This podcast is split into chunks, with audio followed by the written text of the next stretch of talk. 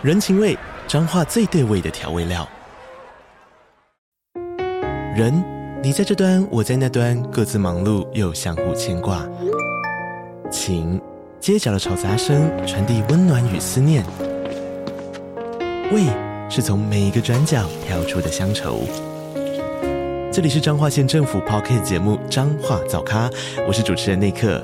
从彰化大小事各具特色到旅游攻略，透过轻松有趣的访谈，带着大家走进最在地的早咖。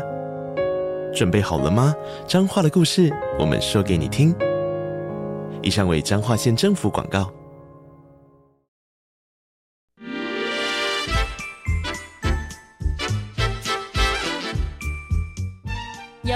的身体，才有健康的生活。名医安扣专业医师线上听诊，让你与健康零距离。大家好，哦，我是永和更新神经内科方世清医师，这里是九八新闻台，欢迎收听每周一到周五早上十一点播出的名医安扣节目。啊，如果要听更多的关于睡眠或者是养生的系列，你也可以在这个地方。这个地方找到我这样子哈，那我们今天这个题目哈比较特别哈，我提到是人生空乏症哈。那讲这个题目之前呢，你知道去年台湾哦平均寿命啊变成七十九点八岁，是这十年来是最低的，大概这两年哈少了一点五岁。那男生平均哈也才到七十六岁多，女生比较好多活了六年，八十三岁。好，那台湾这个看病不是很方便吗？那医生开很多药。啊，病人也吃很多药啊，啊，门口就有这个医院的啊，那为什么会越看病越这个健康品质的指标越低呢？好，那这个台湾哈，这个健保哈有这种过度治疗的特色。你看哈，我们哈看病多，医生给药也多，病人吃药也多了，但是真正贵的药，比如说一些癌症的新药啊，健保局是不太给付的，所以就变成说便宜的药我来付，啊，贵的药自己付。那这个这个神经科的病哈，像我这个本行，很多人都被开那个维他命 B 啊，或者自己去买维他命 B，因为神经科病不好治嘛，所以一律开 B。那精神科的病呢，一律开镇静剂，反正把它压下来就好了。所以就变成大家吃了一大堆药，但是并没有变得更健康啊。好，那方医师认为说啊，医疗哈不是只有看病吃药啊，这不是健康的全部啊。我们把健康都交给医生，医生来负责，我什么都不用知道。这是古时候的医疗状况。我们自己呢要去多了解这个生病的过程。我生什么病啊？啊，为什么要吃这个药啊？好，啊，我们从生病的过程，或者是老化的过程，我们也会老啊。老不算是病啊，用久了一定会老。我们从这个过程里面去了解我们这个身体、心灵的运作，那借此来调整我们的这个这个身心呐，哈。所以有一句话说。在病痛中修行啊，我们生病了、老化了，在病痛中修行。那方医师今天有这个心去跟各位分享，大家一起来提升医疗文化。那今天是我们人生第二人生啊，就是五十岁、六十岁以后的第二人生系列的第六集啊。那这也是最后一集吧？好，那我提出这个叫做人生空乏症啊，这个关于啊，我们第二人生里面的社会实践这一个层面，也就是说，我们自己呢。这个要跟这个别人、跟这个社会、跟这个大自然做连接，连接的不好，然后就会就觉得什么？我们很空虚啊，很孤独啊，觉得这个了无生趣，没有意义啊。那如何这个不要浪费的去进行第二人生呢？好啊，如果进行的不好，就得到人生空乏症。门诊有一些已经退休的的的病人哈，那他觉得说，整天都觉得紧张啊，惶惶不安啊。啊，睡觉也睡不好啊，哦，然后有一些小病痛啊，啊，不太舒服，不太方便啊，啊，你说大病也没有啊，啊，高到处看很多医生啊，啊，其实他们得了一个很深刻的病啊，方医师就把它定义叫做人生空乏症，好不好？那我们今天就来讲这个病啊，很有趣的一个题目。那我们人生哦，你看就像一个碗一样，一个很大的碗，这个碗哦，这个是上帝帮我们准备的。我们一般来讲，哦，我们在五十岁以前哦，很难得生病啊，除除非说真的，这个这个先天上有什么什么运气不好的地方，大部分都不太会生病。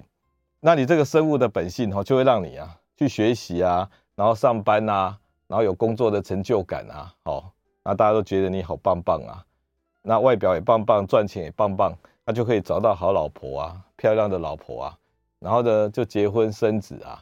那在这个步骤里面哦，所有的动物都是一样的。你看哦，你去你去上班，就像动物去打猎一样，那动物也要那个那个也要生小孩啊，怀繁殖啊。你这个五十岁以前的人生，你再怎么厉害哈，都是被安排的。你把它放进去，这是很有意义的事哦。但是都是被放进去的。你做的动这个行为呢，跟动物啊是一样的。这个生态系就是这样设定的，而你这个身体也是被这样子设计的。所以一般五十岁以前哦，就是以繁殖为目的啊，应该这样讲哦。可是五十岁以后到八十岁这个人生，第二人生是在做什么呢？我们从一九五五年以后，哈，地球上人类的年龄就大于五十岁了，六七十年前，那我们人类在地球上已经几百万年了啊，那突然这个多了三十年的时间呢，那不晓得要干什么啊？你不能这个不晓得干什么就就就这边啊吃喝玩乐啊，你把它完成好像一场那个篮球比赛的垃圾时间呐，然后这个主主将都下来了，派一些。那个那个板凳球员上去当做垃圾时间，好，不要有这样的迷失。所以这样子这个人生第二阶段呢，到底要放进去什么？要放进去什么？如果放的不好，你浪费三十年。好，啊，如果知道要放进什么，你会过得比较有意义。那如果放进去不好呢？就是不晓得要做什么，很无聊啊啊，这个这个，我就把它这个病哈，叫做人生空乏症。哦，不是空虚症哦，空虚症只是空虚感而已嘛。你有时候会觉得很空虚啊，很寂寞啊，哦，很单单那个很，反正就是寂寞空虚的哈。那是一种感觉啊，空乏症已经变一种病了嘞，一种一种持续的状态呢。那空乏症呢？你看我把它列出三点来，列出三点来，这三点哦，就有点像是有一个叫 Kübler-Ross 哦，Kübler-Ross 他提到我们遇到一些。人生的冲击，重大的事件呢、啊，会有五种标准的反应。第一种就是否认、讨价还价，觉得这件事情，比如说你得到癌症，那一你就会怀疑说，为什么可能是是不是诊断有问题啊，还是不是有一些疑虑啊，然后得的是不是比较轻的癌症啊？你会否认、讨价还价。那最后呢，真的确定是得癌症了，你会很不高兴，好，很愤怒。我都生活这么正常了，我还得癌症。隔壁老王每天抽烟都没有得癌症，哦，很愤怒，啊，最后呢真的认了，然后就这个有点沮丧，然后就这个这个啊、接受，好，所以有一个一个过程，那我们一个一个来讲。当你到了五六十岁，哈，你身体总是会比较老化一点，然后这个走路也不太舒服啊，那肠胃啊什么睡觉啊都有一点小病痛，好，那你就觉得很敏感，因为你现在哈比较闲了。以前呢都有大事嘛，你要上班啊，你要顾小孩啊，你忙着连生病的时间都没有。但是你开始到五六十岁，有些退休了啊，那对一些小事你就很敏感，那就找赶快去看医生啊，吼，然后有时候跟朋友啊，对一些小的纠纷啊，也会聊半天好，所以大家这个变得对事情有点过敏啊，哦，就是说，哎，我头痛啊，会不会得脑瘤啊？我咳嗽会不会得肺癌啊？吼。那一类的事情，哦，什么都担心就对了。当你没事的时候，小事情都变大事啊。那而且也很担心，就说万一我生病了，哦，你看哦，这五六十岁的人哦，已经没什么好比较了。以前都比比这个学历啊，然后比工作的职位啊，比老婆漂不漂亮啊，哦，比开的车啊。到这个年纪，哈，有时候比那个病例，就是说你不能比比人家早挂了，哈，早挂很丢脸啊。所以不管如何哈，这个要好好的把自己身体养好，不能早点挂掉。挂掉哈是一件很丢脸的事情了。所以特别会积极去看病检查。啊，台湾刚好看病都是很很那个很方便。所以这个阶段呢，他是在延续他的第一人生的精彩啊。也就是他否认他已经进入到老化的阶段了。好像这个头发也白了啊，也掉了啊，哦啊，记忆力也比较差了啊，那你都不承认啊，拼命去运动养生，然后去学习。那你看有些人哦，你你他跟你讲话哦，有点长辈啊，他想起一个名字，然后那个名字想想不太起来，然后一直说啊，就是那一个那一个啊，在那里什么工作什么啊，就是那一个嘛。那有时候你听得很痛苦啊，他已经已经撑了大概快两三分钟了，然后他那个名字对你来讲重不重要？根本不重要啊。那他为什么一定要撑三分钟把他把他想起来？他为什么要这样做？因为他一定不能在这个点上投降啊！如果这个名字没记起来，是不是代表敲响那个叫做一个什么？好像丧钟一样，就老化的丧钟啊！说哎，我脑袋也不行了，我记忆力变差了，拒绝承认自己记忆力变差，所以无论如何，今天这一仗，我一定要把它想起来，代表我第一人生好的精彩还是在的。好，这都是一种心态，就是说还在否认哦，他自己是老化的。否认，然后讨价还价，哦，那一定要挽留第一人生的精彩，所以他会不断的，比如说去学习啊，去学一些语言啊，跳舞啊，这些都是好事。但是有人是以证明自己脑袋还行的的角度去去去学习的，哦，然后有人就养生啊，人家报什么好好康的，吃一吃就可以登天的那一种养生的啊，然后有点小病的赶快做进一步检查，我都说进五步检查。每个病人都说要做进一步检查，哦，进好几步检查，所以不断的，你看这种第一个症状就是哈，他对第一人生的眷恋，不肯承认老化，然后不断的新的学习、新的养生，不断的看病，哦，在这个这个，如果你要找到这种人在哪里哈，他就在学习的路上、养生的路上、看病的路上，这不是坏事啊，好，但是有些人是一直在做，一直在做，那到了第二阶段哦，到了第二阶段。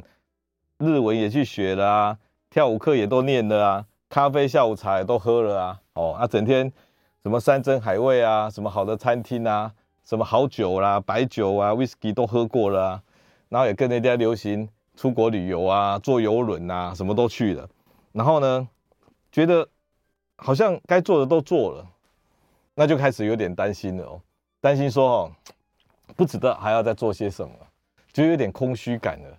不知道还要再做些什么，该做的都做过，吃的玩的都做过了，好，然后就会觉得开稀微了，一生海海海海人生呐、啊。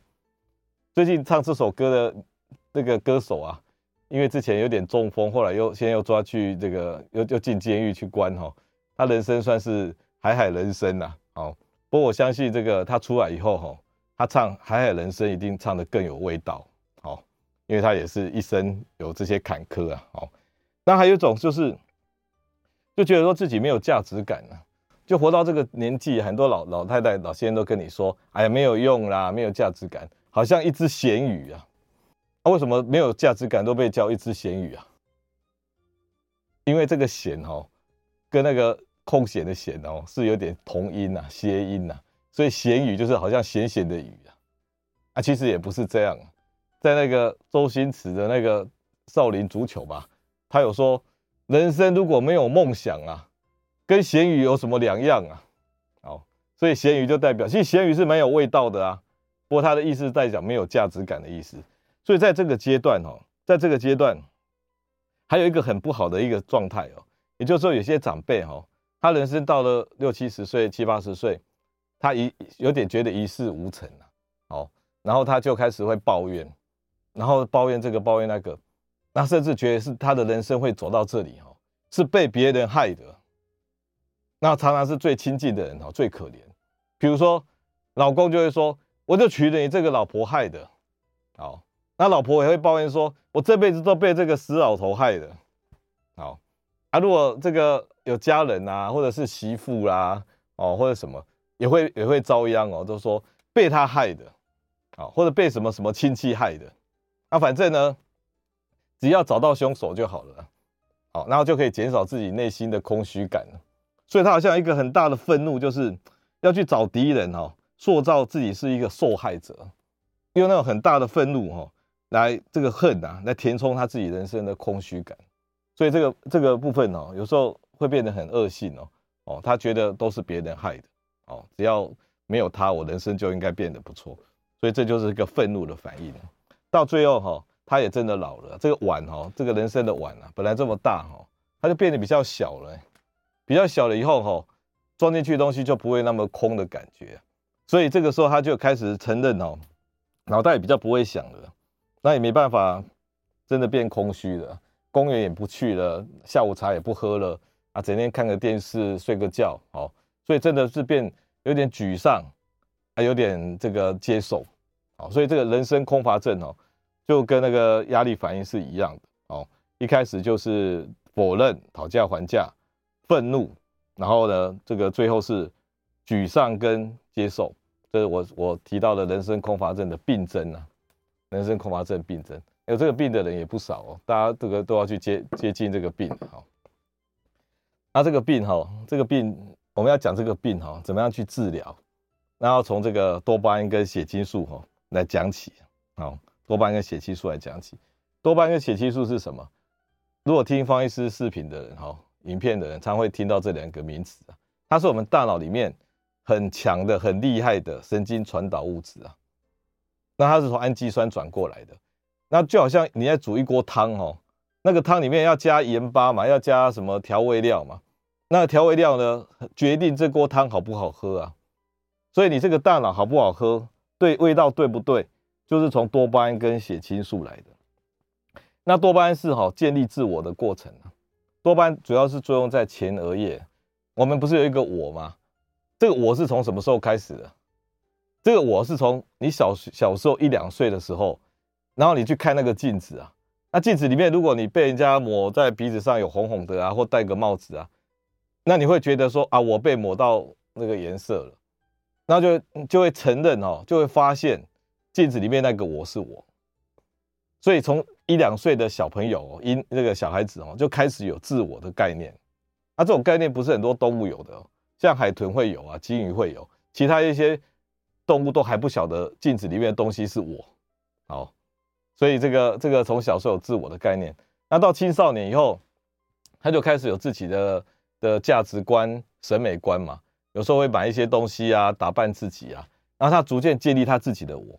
啊，到青春期尾巴的时候，他开始会把一些呃没有连接到的神经细胞把它裁剪掉，也就是说，他慢慢的确定他自我的样子。所以青少年裁剪完。那个神经细胞之后没有连接上，没有跟到对的神经细胞，就会被丢掉，被裁剪掉。剩下的你哦，就是一个圆形的你。这圆形的你要到人生的最后一天呢，那有人哦，有人这个这个这个多巴胺的味道就很重啊。这个味道哦，你看他走进来的时候，哇，这个人形象鲜明啊，哦，像方医师这个发型这样子，哇，这个人哦，一定是艺术家之类的，哦。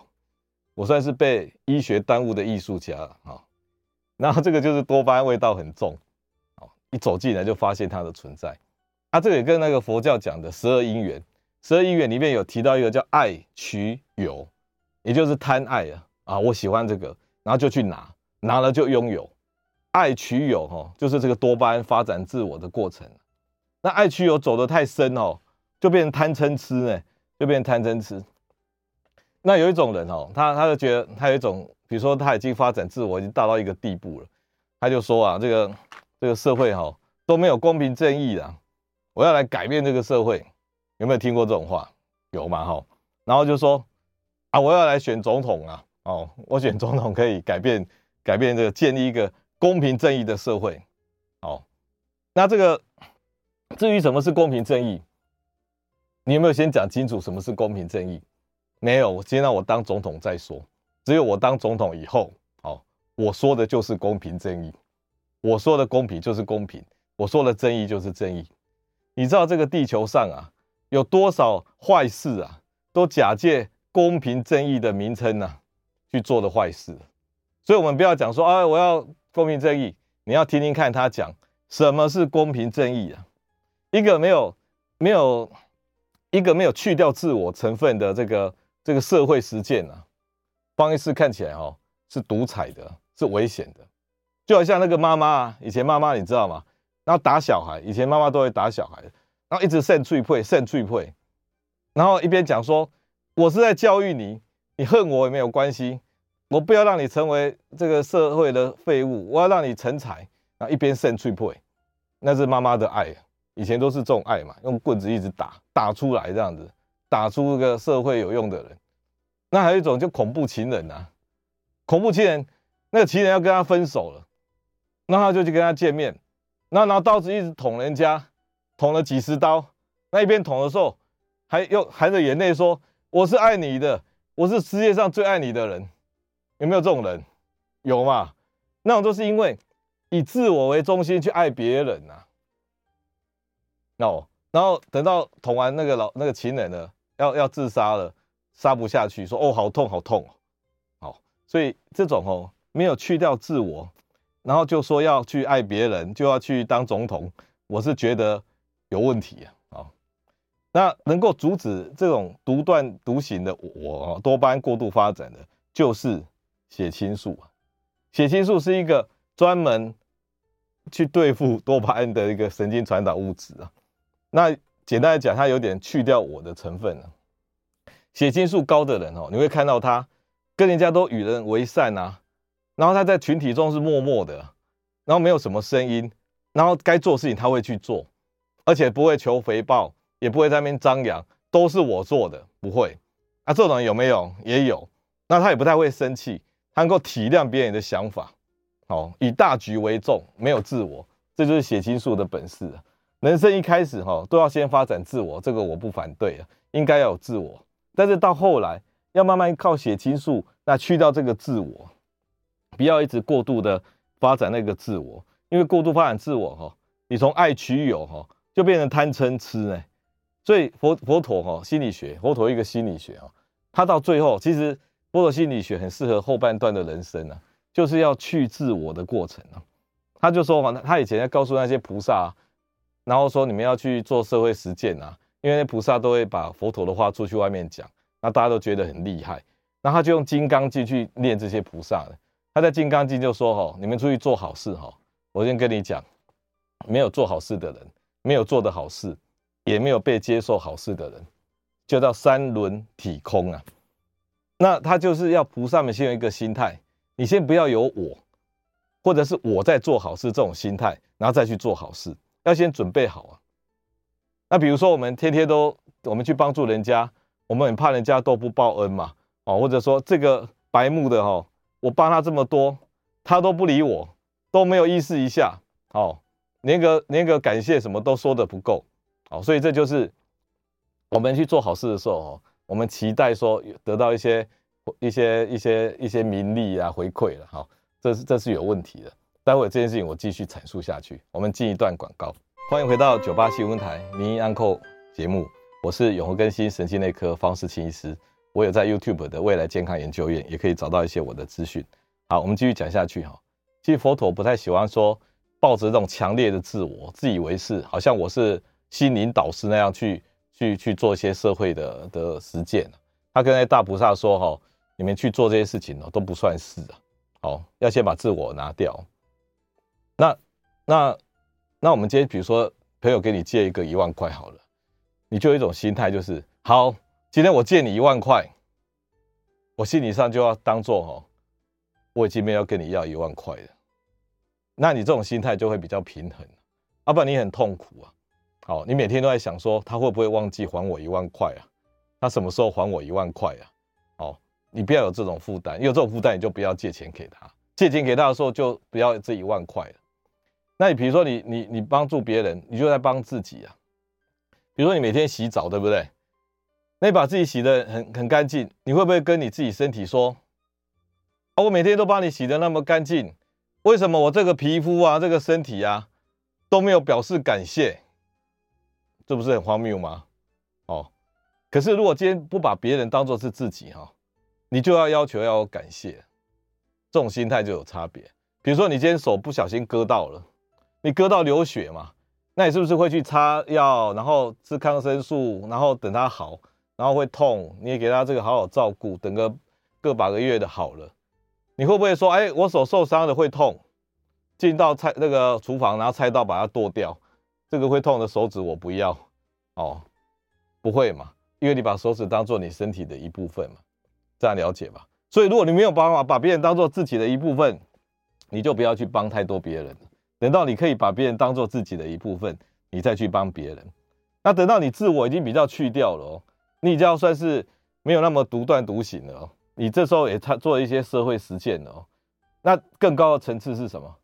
更高的层次就是同感啊。方医师用这个名词叫 sympathy 啊，sympathy，sympathy 就是跟别人或者跟这个社会或者跟这个宇宙同感、同步、共振，那个心是在一起的，不分你我的在一起的。那比如说你你你今天什么叫同感？你知道吗？比如说你今天去看一幅画好了，那你去看一幅画的时候，你就你就要怎么说？哦，这个是什么画派的？他是怎么画的？啊，画的好不好看？我觉得很喜欢，我不喜欢。然后他是怎么画？那怎么样？OK，那些资讯都是可以的。但是这些资讯哈，还是有很多我的成分呢。我们要先去掉我的成分，你不要一直去审美啊，好像我在审查这个美一样啊。你要跟美同感，而不是一直去审查它，因为审查它有我的成分。我们不要说一直要一直要这个，好像好像一直在用我的成分去看。好不好？那你如果能够去掉自我，然后用同感的方法去融入一个更大的群体，这就是方医师讲的人生的第三个任务。人生的第一个任务，学习、工作、找伴侣、生小孩，然后去掉自我，跟社会融合，大概就三三个任务。前面大家都做得到，有人可能没结婚、没生小孩，但至少要工作吧。好，所以学习、工作第一任务，结婚、生小孩、养小孩第二任务，第三个任务就是。去掉自我，融入更大的个更大的个那个群体，这个群体可能是是别人啊，可能是更大的这个群体，或者是大自然啊，哦，所以去掉自我，融入更大的群体，是人生的第三个任务。那我刚刚提到这个多多这个杯子哈，人生就像一个杯子一样，有多巴胺饮料，也有血清素饮料，这里面哈，如果你味道调得不好哦，不好喝啊。你多巴胺很强，这个人就独断独行嘛，什么都是你说的算呐、到最后没朋友嘛，哦啊贪图享受嘛，对不对？那一开始哈，我们哦多巴胺饮料还是比较好喝啊，多巴胺饮料是甜的，血清素饮料是酸的，多巴胺饮料哈一开始是好喝，你第一定是找好喝的啊，对不对？你你如果家里算是还有一点钱呢哈，你吃吃喝喝，那钱更多，时间更多，还有小三。哦，然后到最后你，你你是比较没有钱的，比较比较辛苦过日子的，你至少还有短影片、啊。你每天手机上一直滑，一直滑，一直滑，你在滑什么？你是要挤出一些多巴胺来啊，挤出一些多巴胺来。你看看短影片，你是不是都挑喜欢的、好看的、有趣的、好笑的？然后不能太久啊，像你听方医师的影片，一次一个小时，那太浪费时间了。你最好十秒钟、二十秒钟就有一个笑点了。然后一直滑，一直滑，一直滑，那你就会得到一些挤出一些多巴胺，多巴胺，多巴胺。你现在继续看在捷运啊、路上啊，哦，大家都在滑手机，尤其是中年年轻人以下的，啊，这叫多巴胺饮料啊。多巴胺饮料哦，这个快感啊，这个快感很快就会满足啊。你现在可能还在忙，等到你，你如果真的没有工作啊，哎，突然时间很多，你一开始会觉得哇，好棒哦，每天都是自己时间。过了一个月，你就开始无聊了。然后到了五六十岁的人也是一样，一开始退休，哇，好多计划哦，好，然后就开始去做体验，体验完呢，哎，很多多巴胺的饮料啊，喝一喝啊，到最后开始啊，也觉得腻了，会腻，你知道吗？过几年就腻了。然后他就说啊，我要做好事啊，我要跟别人交流了，我不能在这个好像都一直在搞这些即兴的的兴奋感了，好，然后跟人家交流呢，他就开始啊。比如说有人开始养猫啊，哈，帮助别人啊，要当总统啊，哈，那为什么说养猫呢？因为有一有一个朋友说他妈妈哈也是有可能有人生空乏症，那整天都在哀怨啊、抱怨啊，也会打电话给他，然后他就觉得不知道该怎么说。我说哈，你叫你妈先养一只猫。那因为养猫哈要照顾猫，猫也很麻麻烦的，哦，猫砂啦、吃的啊，哈，光是养一只猫就要用掉你妈妈半年那个半天的时间。那那半天他就不会去麻麻烦你了。他有一个重点，就是我养猫，我养猫。那这个把他时间杀掉哈，然后他就好一半。那如果你再塞更多的内容，比如说你在医院里面，那就是说，哎，医院有一个职工哈，最近有一个空一个一个需要帮忙的，你能不能来帮忙个两个礼拜？好，说哦，好好，我去帮忙。啊，又被被被你骗了，又去医院半天，所以半天养猫，半天当志工。他就好像治好他的人生空乏症了，这是很简单便宜的方法。那我刚刚有提到嘛，哈，一直说我我我要我要帮别人啊，我要这个我要当总统来救大家啊，这些都是比较比较那个有我的成分啊，有我的成分。这个时候还是还是没有去掉我的成分哦。我们应该慢慢的哈去掉这个我的成分。我们要这样讲。我帮我我养猫哦，你要说谢谢这只猫来照顾我，谢谢这只猫来照顾我。那我跟朋友在一起，有时候啊，这个都跟我一起吃喝的啊，好像你在帮助他，没有。你要说我跟朋友在一起，慢慢的就要把这个我啊，这个我的成分拿掉啊，因为我们现在已经要从多巴饮料要换成血清素饮料了，我们不要还有我的成分一直在里面了。既然要做，就要做全套的。不要再那个那个有这个我的成分了，好，慢慢的把这个我我们这个名字拿掉，那才是一个血清素饮料，好，所以这个这个不要太多强烈的我，慢慢把我拿掉。那这个我拿掉之后哦，你就要跟跟其他的大的群体在一起，比如说哦，你平常看一些影影电那个戏剧啊，或者看什么故事啊，你会有很有感觉嘛，心有同感啊，这个感觉是美好的。好，然后你去看画啦，或者去大自然呐，好，或者是你在路角那个转角遇到那种阳光灿烂呐，那个都是美的。你这个美哈，你就不要再去审查它了，不要审美了，你跟它同感，你把自己融入在里面，与心同感，与美同感呐，与宇宙同步啊。这就方医师讲的，慢慢的跟群体在一起，而没有我的成分。有人都停留在这个部分，走不出来。虽然他已经有在做社会实践了，所以慢慢还是不要这种带着我去做社会实践，而是去掉我之后去做社会实践。你要感谢你的猫啊，你要感谢跟你瞎混的朋友啊，你要这个跟宇宙在一起，跟他同感，而不要以自己为中心呢、啊。宇宙学一个定律哈，叫做平庸原理啊，也就没有一件事情是特别伟大的，大家都是平庸的。哦，所以你要融入到这个大环境里面。你看那个佛教里面就是这样来来来教导的，佛教哈是一个非常重视去自我的过程，然后他把他把去自我叫做无我，真正无我哦，像方医师讲的这些就是无我的练习哦，然后他把这个宇宙哈当做是平庸的，没有一定规矩的，叫做无常啊，他是用无我去接近无常的，用无我去接近无常的，知道吗？所以他没有，还是有我的情况下去接近社会，就是《金刚经》里面骂的那些大菩萨们，自以为多厉害，是心灵导师，然后他去救助别人，这是他骂的。所以他要你无我的情况下，也就去掉自我，再去接近这个宇宙的美。那佛陀有没有跟你说宇宙长什么样子？没有嘛？佛陀只叫你修行，但是没有修行的内容。他那时候连一本佛经都没有，你知道吗？那有一万多个僧侣跟着佛陀在在在修行，那佛陀给他们的功课是什么？说这本经书拿去念哦，连一本经书都没有，怎么念？一万多个人怎么过日子？他每次都叫人家哈去静坐，他只有一招啊，就是去静坐。然后呢，你有问题去静坐，那你有问题去静坐。因为你在静坐里面哦，你就慢慢的面对自我，消除自我，然后看到宇宙，接近宇宙，这就是佛陀的方法。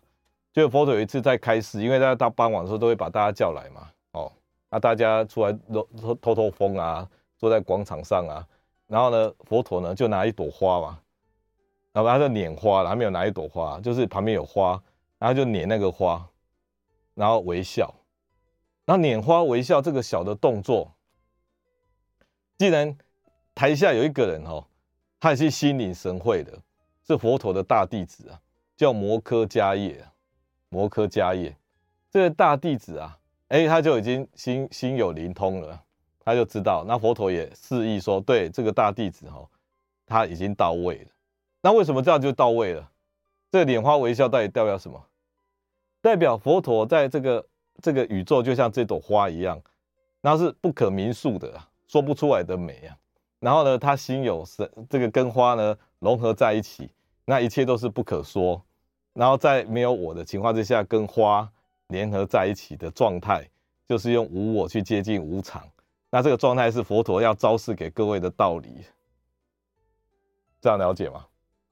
哦，就像我们有些人去动物园哦，你会看到有一些阿公阿嬷说：“哎，这个可以吃啊，哎，这个煮三三三杯应该不错。”有时候会听到这种 comment 哈，都都都那个好，然后有时候去那个看画说。啊，到底这些尾上面会了哦，尾上面贵了哈？哎，都都会讲这些话。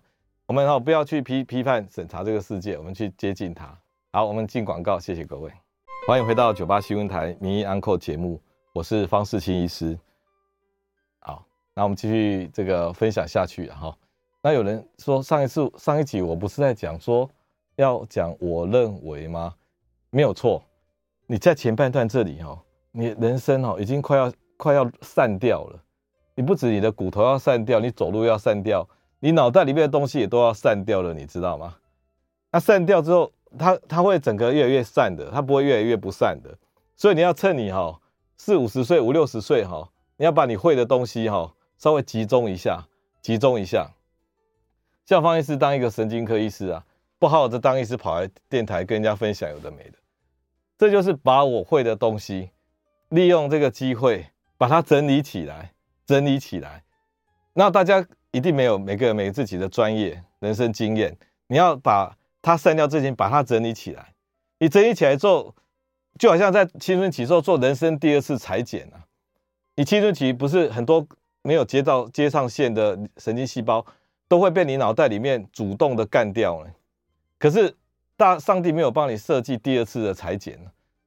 因为我们还要多活三十年，所以我们到五六十岁的时候，我们要自己进行第二次的裁剪，把不要的丢掉，然后呢，留下来的好的变成比较精致的东西。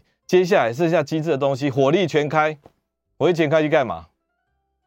去跟这个世界的心呐、美啊同感呐、啊。你不要再一直评断啊、评断、评断啊，搞到自己很乌乌烟瘴气的。好，那最后这一章，那。方医师讲的这个病，那到底要怎么去治疗啊？人生空乏症也算是一个病嘛，对不对？就像得感冒要吃感冒药一样啊。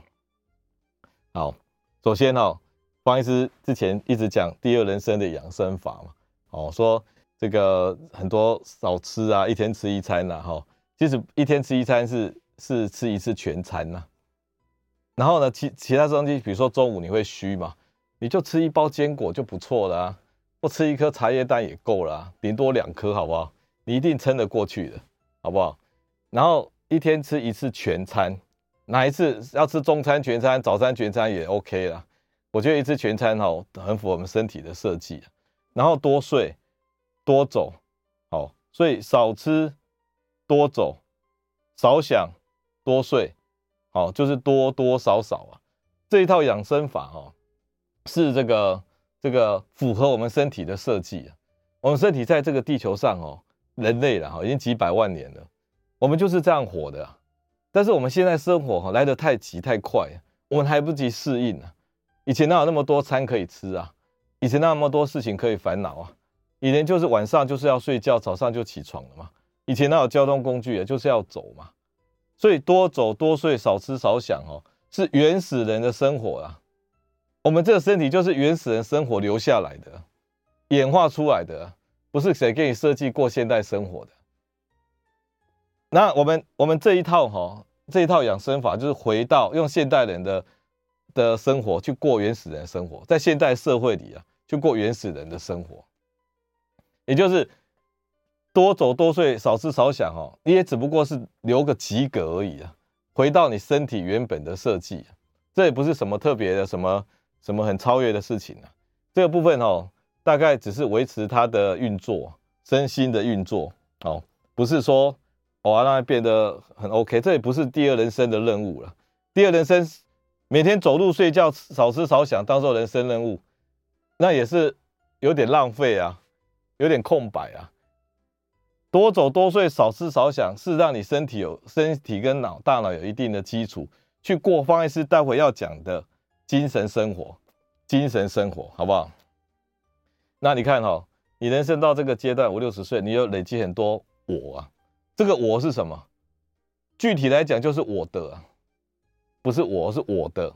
比如说，你有什么？哦，我有一栋房子，我有一个老婆，我有一个小三，我有两个小孩。我我没有小三啊，我先承认一下。好，那那一些就是我的。那我们要先去掉我的，减少我的。你现在说人生已经很空了，你还继续减少，那不是有病吗？对不对？也不吃喝玩乐了，那个吃喝玩乐吼，我跟你讲，真的会腻啊。哦，那些餐厅啊，酒你都喝过了啊，朋友都是这个样子的，所以你这些东西适可而止啊。你要开始哈断舍离啊。你先把物质上的先减少，你先比如说口腹之欲，一天一定要吃那么多餐吗？像以前方医师在年轻的时候，一天都要一瓶或两瓶可乐，欸，我有可乐瘾，你知道吗？哦，那慢慢都戒了啊，啊，饮料红茶也很少再喝啦，甜的很少再喝啦，几乎不喝啦，因为我喝的时候我血糖会变化嘛，所以慢慢的把吃东西的欲望、买东西的欲望，你买那么多东西干嘛？一直摆一直摆而已啊，而且产生选择的困难啊。像那些贾博士啊，那个祖克伯啊，他们的永远都是一一个 T 恤，因为他们不浪费时间在选择穿哪一件 T 恤上，他们就一个颜色，好，然后让那个马斯克要住在那个十一坪的房子，然后那个巴菲特住在两层楼的老房子，因为他们不想要浪费时间在做这些物质上的选择，把时间空下来要干嘛？那就做更需要的事情，精神上也要极简啊，为什么要极简？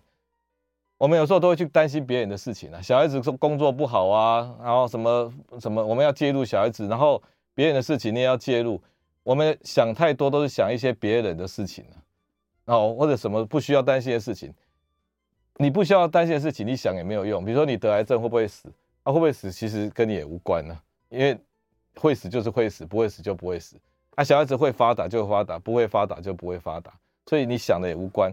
既然都无关呢，你就是你该想的想就好了。所以把物质跟精神极简，卸掉这个我的啊，卸掉这个我的，最后连自己都要卸掉哦，卸掉这个我，先卸掉我的之后再卸掉我。那怎么样才叫卸掉我？你在跟人家讲话里面哈，少讲我啊，好，慢慢变成我们啊。那最后连我们我都没有啊，就是在一起啊。啊，最后把自己哈当做是一个感应体。去感应，去同感就可以了。跟他在一起，跟他在一起，你不用再去审查他、评论他了，好不好？所以去掉我，一开始去掉我的，后来去掉我，你的讲话里面已经没有我、我们了，慢慢就是在一起，然后也不求回报。我刚才都已经提过了。最后啊，你剩下的火力啊，剩下的火力，人生的这二十年的这个这个没有自我的过程，没有一些物质、精神欲望的这些。的的的情况之下，哈，去好好的跟这个世界上的美好的东西，也还有很多美好的东西啊。像你学科学、物理，里面很多美啊；学数学，里面很多美啊。好，然后去看戏剧，人心的变化也很多美啊。那最最近方医师在画画，那也是很多美啊。那我都怎么画？我看了一张，是比如手机上看到一些网络的照片啊什么的，那个照片我很有感。那我就拼了命要把这个有感的感觉画下来，我没有去管那个技法要怎么画或或怎么，我就想要把那个感觉画下来，我要跟那个感觉共存呐，而不是说我要给你秀什么技法，让你知道我画画的厉害，那个那个那个层次没有到这里啊，所以同感，你先去抓那个同感，然后叔本华说，叔本华说，叔本华说哈，要接近，要人生有意义的地方。的方法就是审美啊，他自己讲的，他讲哲学跟美啊，审美，审美哈是是他觉得最有意义的事情，其他都太对他来讲太庸俗啊。然后他说审美还不够，要禁欲啊，啊，其实禁欲就是不要有这些太多欲望。所以叔本华的禁欲跟审美，还有佛陀讲的去掉自我，然后接近无常，无我无常。然后叔本华讲禁欲审美。其实是同一个道理的，所以，我们今天哈算是给养生系列哈做一个 ending 好，养生系列做一个 ending，因为好，今天方医师不是来讲一些吃什么药可以马上活一百岁的，好，然后基因改造一下你就天下无敌了，我们不是走那一套，虽然有一个选总统也好像说是要走那一套，但是我们要把自己哈经过这个过程提升我们的人生价值啊，好不好？你也不要说那是太难了，你讲那个层次太高了。我跟你讲，佛陀也是转转世的几百世、几千世，每每个人每一世啊，哈，都进步一点啊。在这个人生发展过程里面哦，把自我完整，然后去掉自我，接近人心，你每次都会提升啊。我相信哦，这个日精精益求精呐，日日日日日有所进呐。所以大家这个哈，不要再一直在迷信说啊，我要吃药，我要做检查，哦，我要吃什么保健食品，啊，我要练什么神功附体，啊，我要什么心灵导师，我要什么什么，其实那个都都。有一点，有一点奇怪了，哦，所以大家慢慢的还是走这个过程，回到原始生活，然后呢，不要很多物质、精神上的欲望，过极简主义，然后渐渐不要有太多我的成分，这不是嘴巴上讲讲而已哦，哈，啊，最后跟我们世界上看得到美的东西，在各个层次上，大家跟他在一起，好不好？当一个完整的人啊，谢谢各位，哎。